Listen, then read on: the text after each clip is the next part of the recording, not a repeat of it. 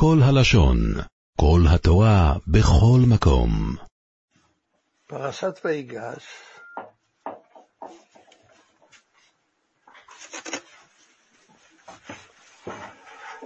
וביום שישי יהיה צום עשרה בטבת.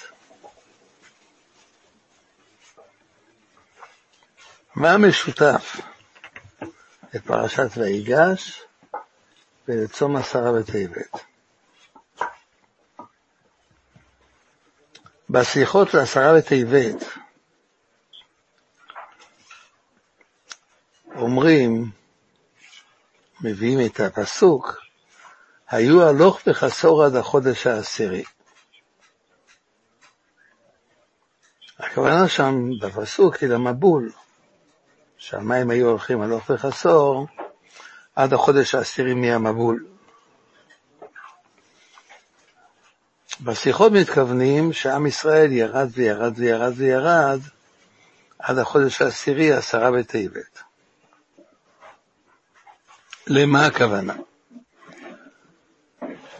הכוונה היא, מה היו הירידות של עם ישראל עד עשרה בטבת. הגמרא אומרת במסכת ראש השנה דף ל"א, שהייתה השראת שכינה בבית ראשון. עשר מסעות נסעה שכינה. כותב רש"י, להסתלק מעם ישראל מעט מעט משחטו. הלכה בהדרגה. מכרפורת לכרוב, מכרוב למפתן, ממפתן לגג, לחצר, עד שהשכינה יצאה למדבר, מהמדבר עלתה וישבה במקומה. אמר רבי יוחנן, שישה חודשים התעכבה השכינה לישראל במדבר. שמא יחזרו בתשובה. כיוון שלא חזרו בתשובה, אמר הקדוש ברוך הוא, טיפח רוחם, היה סילוק שכינה, והיה החורבן. כותב המהרשו שם, שאותם שישה חודשים שהתעכבה שכינה במדבר, אינו מפורט בשום מקום מה הם. נראה לפרש, אומר המהרשו, שמיום שצמח מלך בבל על ירושלים, היינו מעשרה בטבת.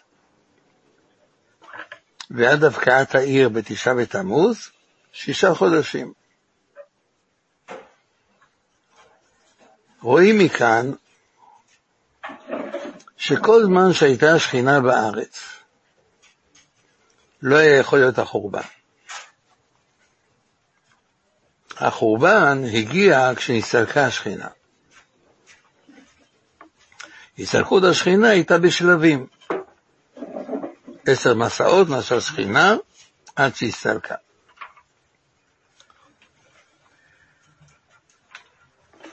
נשאלת השאלה,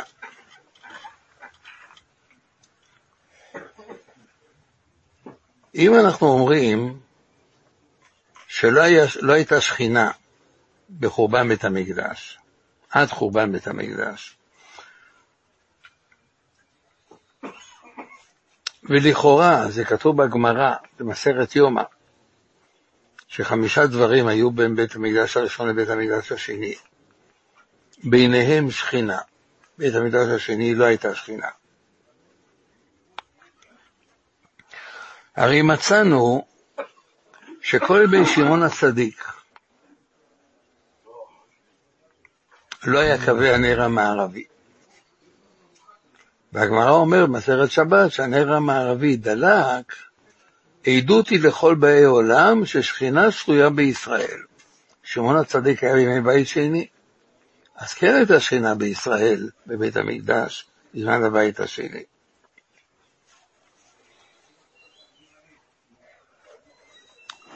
על כל פנים, לאחר מות שמעון הצדיק, כבר קבע נר המערבי, כבר כן היה סילוק שכינה.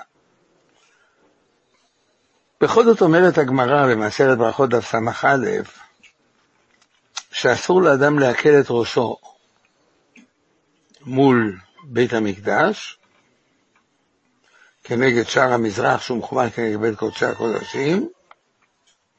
אומרת הגמרא, לא אמרו אלא מן הצופים ולפנים, במקום שיכול לראות את בית המקדש, ובזמן שהשכינה שורה. מה זה בזמן שהשכינה שורה? כל זמן שהבית בנוי, כותב רש"י. רואים שכל זמן שהיה הבית השני בנוי, הייתה שכינה בישראל. יותר מזה, מחלוקת ראשונים, אבל הרמב"ם פוסק שקדושה שנייה קידשה לשעתה ולא קידשה לעתיד לבוא. כך פוסק הרמב"ם. למרות זאת אומר הרמב"ם, שגם בזמן הזה אסור להיכנס להר הבית. למה? כי קדושת הר הבית, קדושת ירושלים, הר הבית, קיימת לשעתה ולנצח. כותב הרמב"ם. ולמה אני אומר במקדש ירושלים קדושה ראשונה קידשה לעתיד לבוא? ובקדושת שאר ארץ ישראל לא קידשה לעתיד לבוא. לפי שקדושת המקדש ירושלים מפני השכינה. ושכינה אינה בטלה. שנאמר, והשמות יד מקדשכם, גם בשעת שממונם הם קדושים. רואים מכאן שלא רק בזמן, שלא בזמן שמעון הצדיק הייתה השראת שכינה, ולא בזמן הבית הייתה השראת שכינה, גם היום בשעה שבית המקדש חרב, עדיין יש השראת שכינה. לא זו בלבד, אלא אומרת הגמרא במסכת מגילה דף כ"ט, שכל מקום שגלו ישראל, גלתה שכינה עמהם. גלו למצרים שכינה עמהם, גלו לבבל שכינה עמהם, ועתידה לחזור איתם. כלומר, גם בזמן הזה יש השראת שכינה. ולא רק בירושלים, אלא בכל העולם כולו. כל איפה שיש יהודי, יש את השראת שכינה. חייבים לומר שיש דרגות דרגות בהשראת השכינה. יש דרגת השראת שכינה שהייתה בבית ראשון, יש דרגת השראת שכינה שהייתה בימי שמעון הצדיק בבית שני, יש דרגת שכינה שהייתה כל ימי הבית השני, יש דרגת השראת שכינה בהר הבית בזמן הזה, יש דרגת השראת שכינה בכל מקום.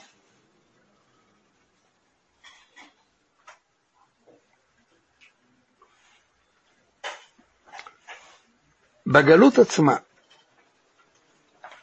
יש דרגות דרגות. כותב הגאון מווילנה, כשחרב בית המקדש, כאילו עם ישראל מת.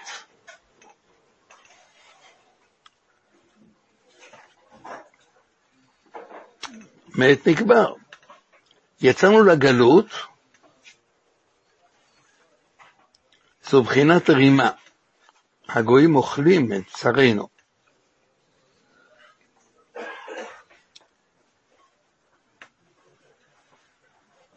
הישיבות התפזרו,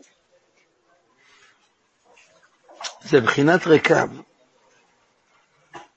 הרקב פשע גם בעצמות. ולא נשאר אלא תרבד רקב מאיתנו ונעשה עפר. שנאמר, שחה לעפר נפשנו. אנחנו מקווים לתחילת המתים, התנערו מעפר קומי. כלומר, יש דרגות דרגות בהשראת השכינה, דרגות דרגות במצב של עם ישראל, ואת הדרגות האלו מגלה לנו האור החיים הקדוש בפרשת השבוע, בהתגלות של הקדוש ברוך הוא ליעקב אבינו. אומר הקדוש ברוך הוא ליעקב אבינו, אל תירא מרדם מצרימה. אנוכי ארד עמך מצרימה, ואנוכי ארך גם עלו.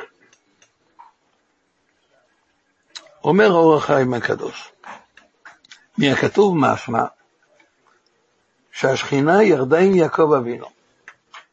אני מבקש להזכיר בעניין הזה, כנראה זה הבסיס של דברי האור החיים הקדוש, הרי למדנו שהאבות הן הם המרכבה. ויעל מעליו אלוקים.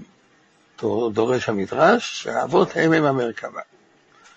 הקדוש ברוך הוא שורע לאבות הקדושים. והקדוש ברוך אומר שהוא לא יעזוב את יעקב אבינו גם כשירד למצרים. וקשה לדבריהם, אומר האור החיים הקדוש, שאמרו כי מצרים, להיותה מלאה גילולים, לא הייתה שכינה שם. אז אין השראת שכינה במצרים. לכן היה משה רבנו צריך לצאת מחוץ לעיר כדי לקבל נבואה. אבל בכל זאת אומר אור החיים הקדוש, איך אפשר לומר שלא שרתה שכינה במצרים? הרי גמרא מפורשת, גלו למצרים שכינה עמהם.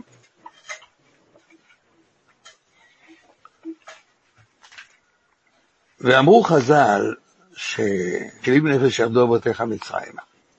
כשאנחנו מונים אחד ליד את המניין בתורה, זה רק 69. מה משווים ל-70? יש כמה וכמה דעות בחז"ל, יעקב אבינו השלים ל-70, יוכלת השלימה ל-70. יש אומרים שהשכינה השלימה ל-70. רואים שהשכינה ירדה למצרים. אומר אור החיים הקדוש, אכן אזכירך, כי הדרגות אור השכינה רבים המה. והוא מוכיח את הגישה הזאת. הלא תמצא שעשרה שיושבים ועוסקים בתורה, שכינה שרויה עמהם. מניין שאפילו חמישה, שנאמר באגודתו על ארץ יסדה, מניין שאפילו שלושה, מניין שאפילו שניים, מניין שאפילו אחד שיושב בתורה, שכינה כנגדו, אז רגע אחד. אם השכינה מצויה גם עם אחד, למה צריך לומר שניים ושלושה וחמישה ועשרה?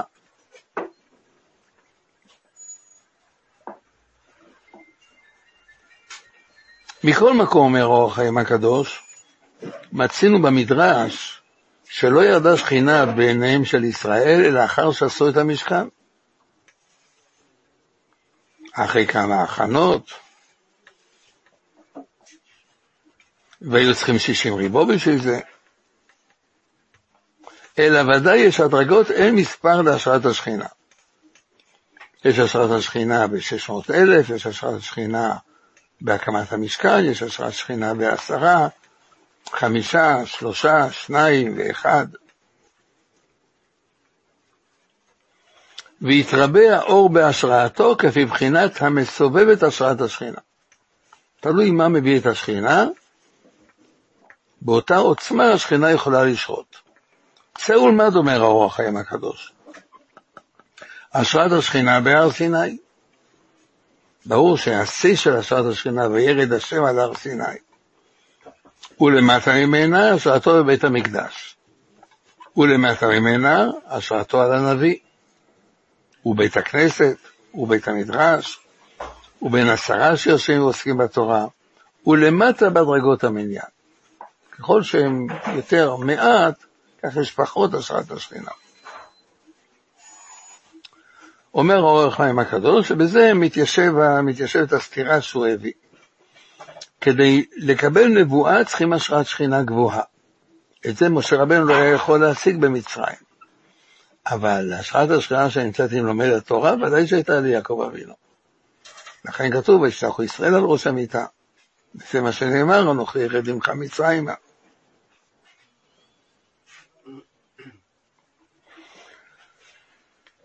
אנחנו מבינים בדברי אור החיים הקדוש את דברי המסילת ישרים. המסילת ישרים אומר שהקדוש הוא דבוק באלוקיו. איש כזה הוא בעצמו נחשב כמשכן, כמשכן וכמזבח, כמקדש וכמזבח. האדם שדבוק בקדוש ברוך הוא, הוא נשא להשראת השכינה. זה מה שאומר רש"י, שהצדיקים הן הם המרכבה.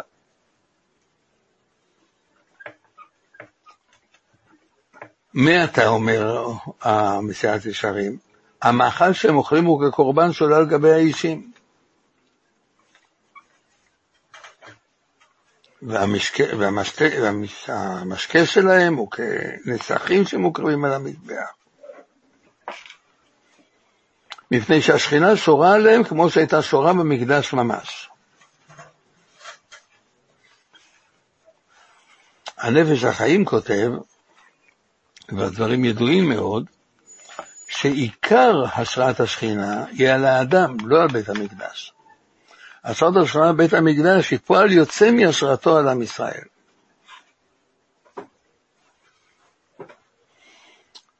זה מה שאומר הנביא לעם ישראל, אל תאמרו היכל השם, היכל השם. עם ישראל אמר שהחורבן לא יבוא בגלל שהקדוש ברוך הוא לא ירחיב את היכלו. אומר רמיהו הנביא, אל תאמרו היכל השם, היכל השם, השם לא ירחיב את היכלו. היכל השם הימה. אם אתם תהיו, היא תהיה בכם השראת השכינה, יהיה פועל יוצא של השראת השכינה בבית המקדש. אבל אם, אם, אם אתם מגרשים את השכינה מתוככם, ודאי שהשכינה תסתלק גם בבית המקדש.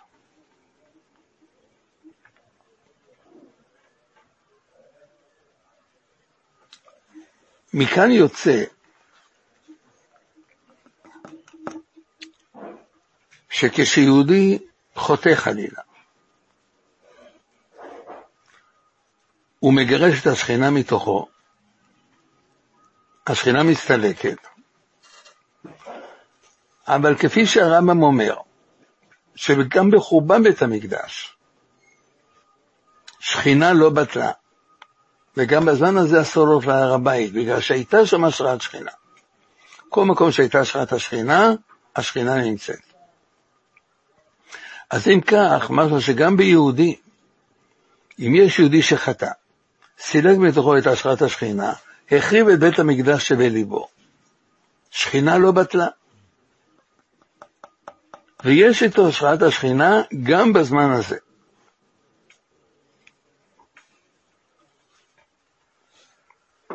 הגמרא אומרת, מסכת סנהדרין דף מ"ד,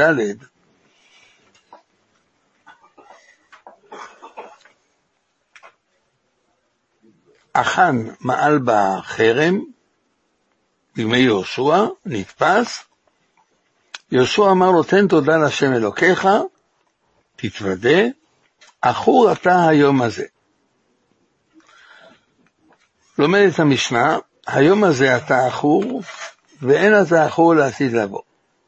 אם תתוודה, יהיה לך חלק לעולם הבא. לומדים את זה מאחם. אומרת הגמרא שמאחם לומדים שישראל, אף על שחטא ישראל הוא, ואם הוא חוזר בתשובה, אז תשובתו מקובלת. אומרת שם הגמרא, החאן, לא זו בלבד שהוא מעל בחרם בימי יהושע, אלא הוא מעל עוד בארבע חרמות בימי משה רבינו. טוב, אומרת הגמרא שהוא גם חילל את השבת. אומרת הגמרא שהוא גם בעל נערה המאורסה.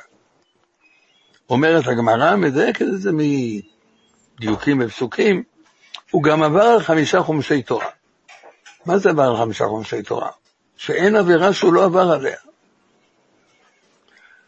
שואל רבי סבא הכהן מלובלין, לכאורה הגמרא עושה פה דבר שלא ייעשה, שהגמרא עצמה אומרת לא לעשות אותו. הרי לאחן יש חלק הבא, כך אומרת הגמרא. לגבי אלו שאין להם חלק לעולם הבא, אומרת הגמרא, שלא ידרשו עליהם דרשות על דברים לא טובים שהם עשו. לא על אחאב, לא על מנשה, אין להם חלק לעולם הבא, לא על גיחזי, לא על דואג, לא על אחיתופל. אל תדרוש מהם חוץ מבלעם. על בלעם כל מה שאתה יכול, תדרוש. כל השאר היו יהודים. על יהודים, אל תדרוש. למה? ממה נפשך? אם הם לא עשו את זה, אתה מוציא עליהם דיבה, אם אתה דורש. אם הם כן עשו את זה, אתה מעורר עליהם קטרוג. אני מבקש לספר, כבר סיפרתי פעם,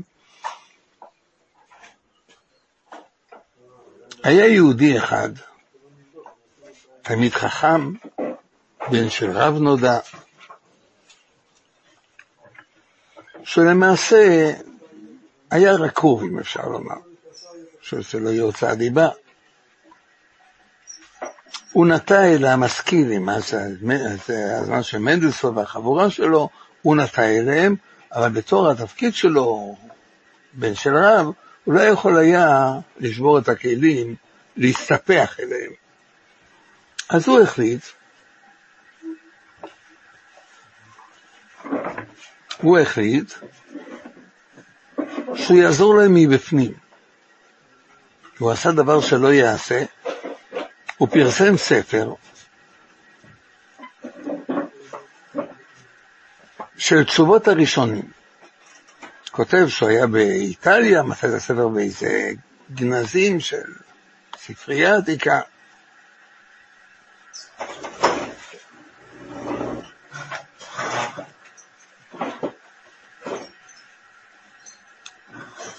פרסם ספר של תשובות הראשונים עם פירוש שלו על הספר. בפירוש שלו הוא הכניס, בפירוש שלו בתשובות הראשונים, הוא הכניס המון המון קולות בהלכה נוראות ואיומות.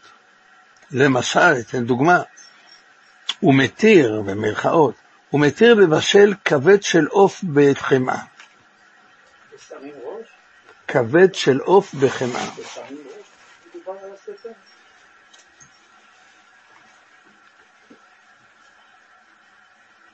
הספר עורר את הכעס של החתם סופר, יצא נגדו בחרב ובחנית. טוב, בקיצור, היה עיתונאי אחד שרצה לפרסם על זה כתבה. סיפור מעניין, סיפור היסטורי מעניין.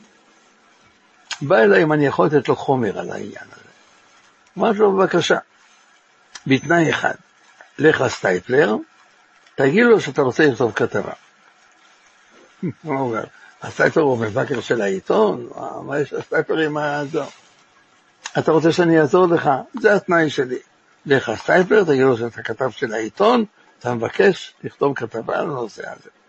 הלך לסטייפלר וסיפר לו. אומר לו הסטייפלר, למה לך? הוא כבר קיבל את העונש שלו. הוא כבר בגן עדן.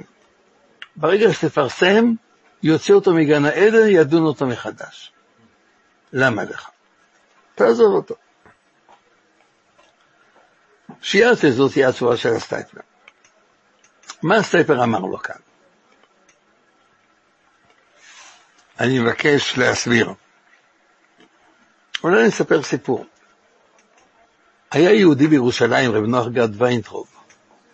יהודי מעניין, כתב הרבה ספרים, היה מקורב לרבי יוסף חיים זוננפלד, הוא מספר כך: פעם הוא היה אצל רבי יוסף חיים זוננפלד, דיבר בחריפות גדולה נגד המעשים של הקיבוצים באותם ימים, החלוצים הראשונים. בעטו, לא, לא, לא, לא התכחשו, בעטו בכל הקדוש והיקר לנו. עשו מעשים נוראים. רבי יוסף חיים זוננפלד היסה אותו, הפסיק אותו באמצע, אני לא רוצה לשמוע. למה? הם יהודים. אז מה, לא רוצה לשמוע על יהודים.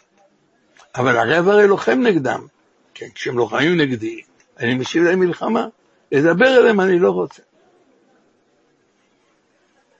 רגע, הוא אומר, אפשר לשאול שאלה? ודאי. אני רוצה לשאול. אם אחד מהם יבוא בתפילת נעילה, עם סיגריה ביד אחת וסנדוויץ' ביד שנייה, יעשן ויאכל לסירוגין. מה אני צריך לחשוב עליו לפי הרב? יהודי? אומר יוסף חיים זוננפלד, בוא נחשוב. זו הרי שאלה היפותטית, אפשר, אפשר לדון בה. אני אגיד, אולי הוא לא ידע שהיום יום כיפור. באמת, הוא אומר. נכון, אתה צודק. אולי הוא לא ידע שביום כיפור אסור לעשן ולאכול. באמת, הוא אומר. ערובה ביום כיפורים לעשן ולאכול אל עינינו. אז אני אגיד לך מה אני אחשוב עליו. אני אחשוב עליו שהוא לא יודע שהיום יום כיפור. יודע שביום כיפור יהודים לא אוכלים ולא מעשנים. אבל הוא חושב שזה מנהג. כמו עריכת כפרות, כמו הכאת הושענות. אז הוא לעג למנהג של, של כפרות. לעג למנהג. באמת, הוא אומר. אומר לו זוננפלד, מה אתה חושב, שיוסף חיים טיפש? אומר לו, לא, אני יודע שלא, לכן אני שואל, מה, מה האובססיביות הזאת? אומר לו יוסף חיים זרנפלד כך, תשמע, הרי כל יהודי בסוף ייתן דין וחשבון.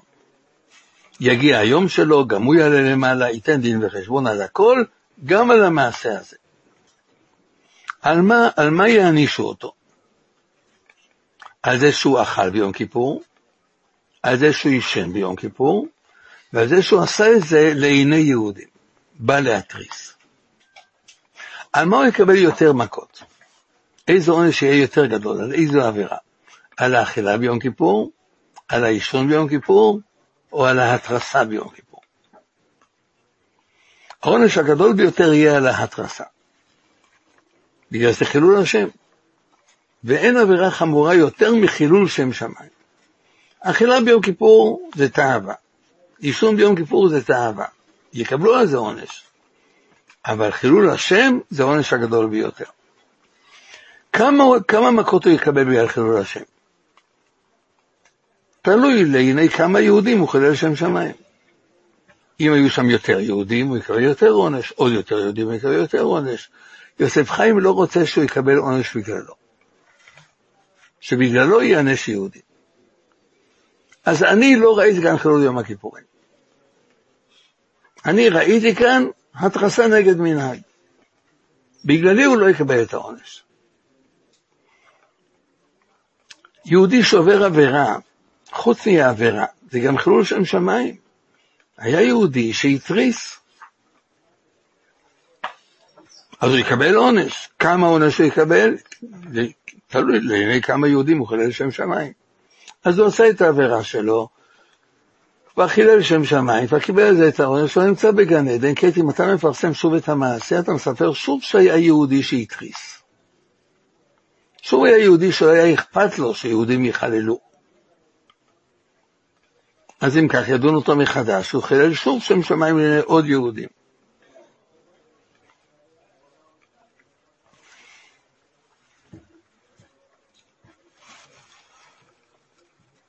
לכן כתוב שלא לדון בחטאים שלא כתובים בפירוש על אותם יהודים שאין להם חלק לעולם הבא. בגלל שנמצא להם עוד חטאים והם נכונים, הם ירבו חילול שם שמיים. אל תדבר בחטאים של יהודים. אז למה, למה הגמרא עצמה עשתה את זה? היא אמרה שאחן, לא זו בלבד שהוא מעל בחרם, מעל בעוד חרמות, גם חילל שבת, גם בעל נהר המור עשה, גם עבר על חמישה חומשי תורה. למה שמו את כל זה עליו? אומר צדוק הכהן מלובלין ששמו את כל זה על החאן, בגלל שמאחן לומדים שישראל אף על פי שחטא ישראל לא. וממילא לא תגיד שרק מי שעבר על חרם אחד, או מי שבעל נהר המור עשה, גם מי שעבר על כל חמישה חומשי תורה. אף על פי שחטא, בכל החטאים שבעולם ישראל הוא. אומרת הגמרא, משל למה הדבר דומה? להדס שצומח בין הקוצים. הדס הוא והדס שמו. פירושו של דבר, הדס שצומח בין הקוצים הוא הרי הדס, אבל אין אליו גישה. אם תפלס את הגישה, אם תבער את הקוצים, תמצא את ההדס. זה מה שנקרא שהשכינה נמצאת בלב היהודי גם אחר שהוא החריב בבית המקדש שלו. קדושת מקדש בגלל שכינה, ושכינה לא בטלה, אומר הרמב"ם. בלב היהודי יש את השראת השכינה, והשראת השכינה הזאת לא בטלה גם עם כל החטאים שהוא עלול לעשות. דיברנו על כך כבר, הגמרא אומרת במסכת יומא דף ל"ט, שעבירה אוטמת את ליבו של אדם. אדם עובר עבירה, הוא יוצר אוטם בלב. עובר עוד עבירה ועוד עבירה ועוד עבירה, האוטם הולך ומתגבר. בקיצור, הלב של הרשע הוא אבן. וזה מה שכתוב לעתיד לבוא. והסרות את לב האבן מקרבכם לכם לב בשר. למה? למה עשה הקדוש ברוך הוא שכל עבירה תאטום יותר את הלב? אומר הרב דסר, זכר צדיק לברכה, בגלל שיש בלב היהודי השראת שכינה. אבל השראת השכינה הזאת יכולה להתקלקל בגלל המעשים שלנו. הרי אחרי המעשים נמשכים הלבבות, והמעשים עלולים לגרום לכיבוי של הזיק הזה. הגמרא אומרת, אני ישנה ולבי ער, אף פי שאני ישנה מן המצוות. ליבי ער לקדוש ברוך הוא, שקדוש ברוך הוא ליבם של ישראל. שנאמר, צור לבבי וחלקי אלוקים לעולם. מה, מה הקדוש ברוך הוא יכול לעשות כדי שהעבירות שלנו לא יכבו את הזיק היהודי שבנו, את השראת השכינה שבנו? מה עושה הקדוש ברוך הוא? שכל עבירה ועבירה אוטמת יותר את הלב, מגוננת על הזיק היהודי הזה. וברגע שנשוב בתשובה, נמיס את החומות האלו, והזיק הזה יצא אל הפועל. זה למעשה העניין של גניזת הארון בסוף ימי הבית הראשון. תודה. ארון הברית סימל את השראת השכינה. ארון הברית שהיה בגלוי, הייתה השראת שכינה בגלוי, הייתה נבואה בגלוי. ברגע שעם ישראל חטא וחטא וחטא וחטא, אמרו לטמון את ארון הברית במחילות שמתחת לבית קודשי הקודשים. מה זה עושה? הארון קיים, אבל לנו אין השפעה ממנו. ברגע שיבוא המשיח, הוא יחלץ את הארון ויוציא אותו שוב מן הכוח אל הפועל. אז זה לא שחור לבן, זה לא או שיש השראת השכינה או שאין השראת שכינה. זה אל, אלפי דרגות ביניים. יש השראת השכינה בדרגה של על האיש המתקדש ומטהר, כמו שאומר הרמח"ל, כמשכן, כמזבח, כמש, כמקדש, כמשכן או כמזבח.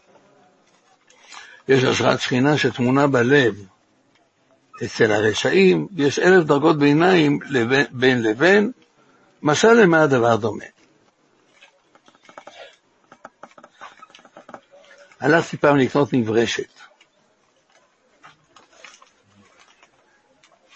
הייתה נברשת שמצאה חן. ביקשנו לראות איך היא נראית כשהיא דולקת.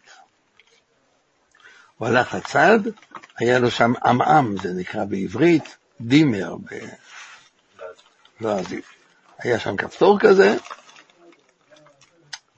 הסתכלנו על המברשת, הסתכלנו על הכפתור. אור מינימלי, יותר גדול, יותר גדול, יותר גדול, עד שזה מסנוור, זה מה שאנחנו רוצים.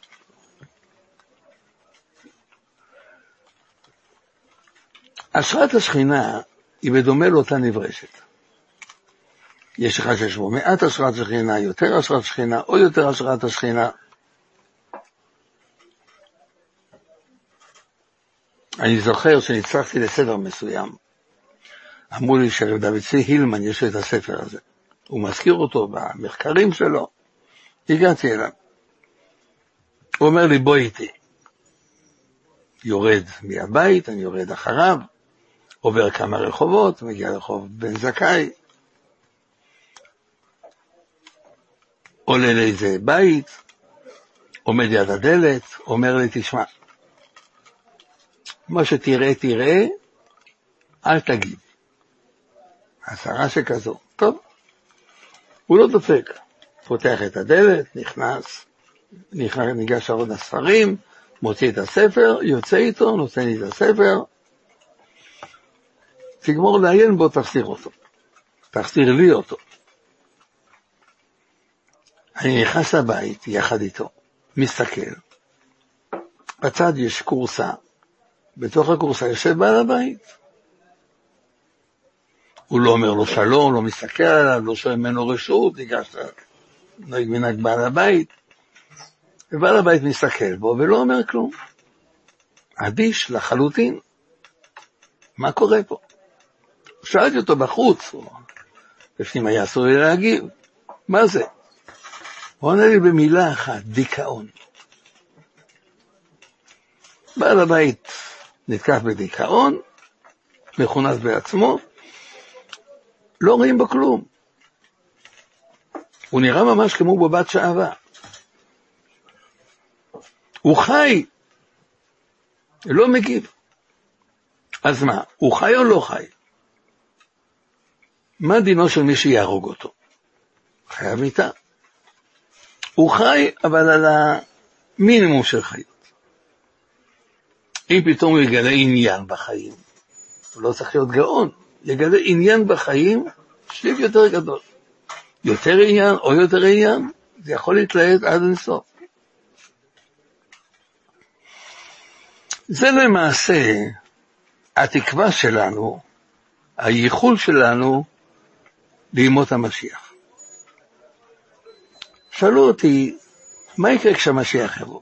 איך כל עם ישראל יחזור בתשובה? פשוט זה לא יהיה אותו מצב, בגלל שתהיה יותר השראת שכינה. אז זה אנחנו מבקשים, האשכנזים, בכל יום בברכת יוצר, אור חדש על ציון תאיר, ונזכה כולנו במהרה לאורו. פסוקים בספר ישעיהו, והיה אור הלבנה כאור החמה, אור החמה יהיה כאור שבעת ימי בראשית, שבעתיים כאור שבעת הימים. פשוט האור יגבר, כמו הדימר הזה. האור הכוונה היא להשראת השכינה בתוכנו. ואומר הנביא, לא יהיה לך עוד השמש לאור יומם, ולנוגה הירח לא יאיר לך. לא יהיה לכם בכלל קשר עם השמש והירח, והיה לך השם לאור עולם, ואלוקך לתפארתך. לא יבוא עוד שמשך ורכך לא יאסף, כי השם יהיה לך לאור עולם. ואז אשפוך רוחי על כל בשר, וניבאו בניכם ובנותיכם. ומלא הארץ את השם כמים לים מכסים. לא נכיר את עצמנו, לא נכיר את זולתנו. פשוט, מהשמיים יסובבו את הדימר הזה, ימלאו אותנו באור, יקדשו אותנו באור. כתוב בשרים הקדושים, שגם כשיעשו את זה, יעשו את זה לפי יכולת הקיבול שלנו. ומלא השם, ומלא הארץ דעה את השם כמים לים מכסים. מה זה כמים לים מכסים? הים נראה שטוח, כל מקום באותו גובה. מעשה מי שיודע יודע שיש מקומות שהים שטוח יותר, יש מקומות שהים עמוק יותר. יש רכסים בים, יש בקעות בים. הקדוש ברוך הוא יכסה את כולם באותה, באותה מידה. שאלה, כל אחד לפי יכולת הקיבול שלו, יכולת הקיבול אנחנו צריכים לעשות בעולם הזה כדי לזכות לעומס טובה בימות המשיח שיבוא בימי. עולם שלם של תוכן מחכה לך בכל הלשון, 03 617 1111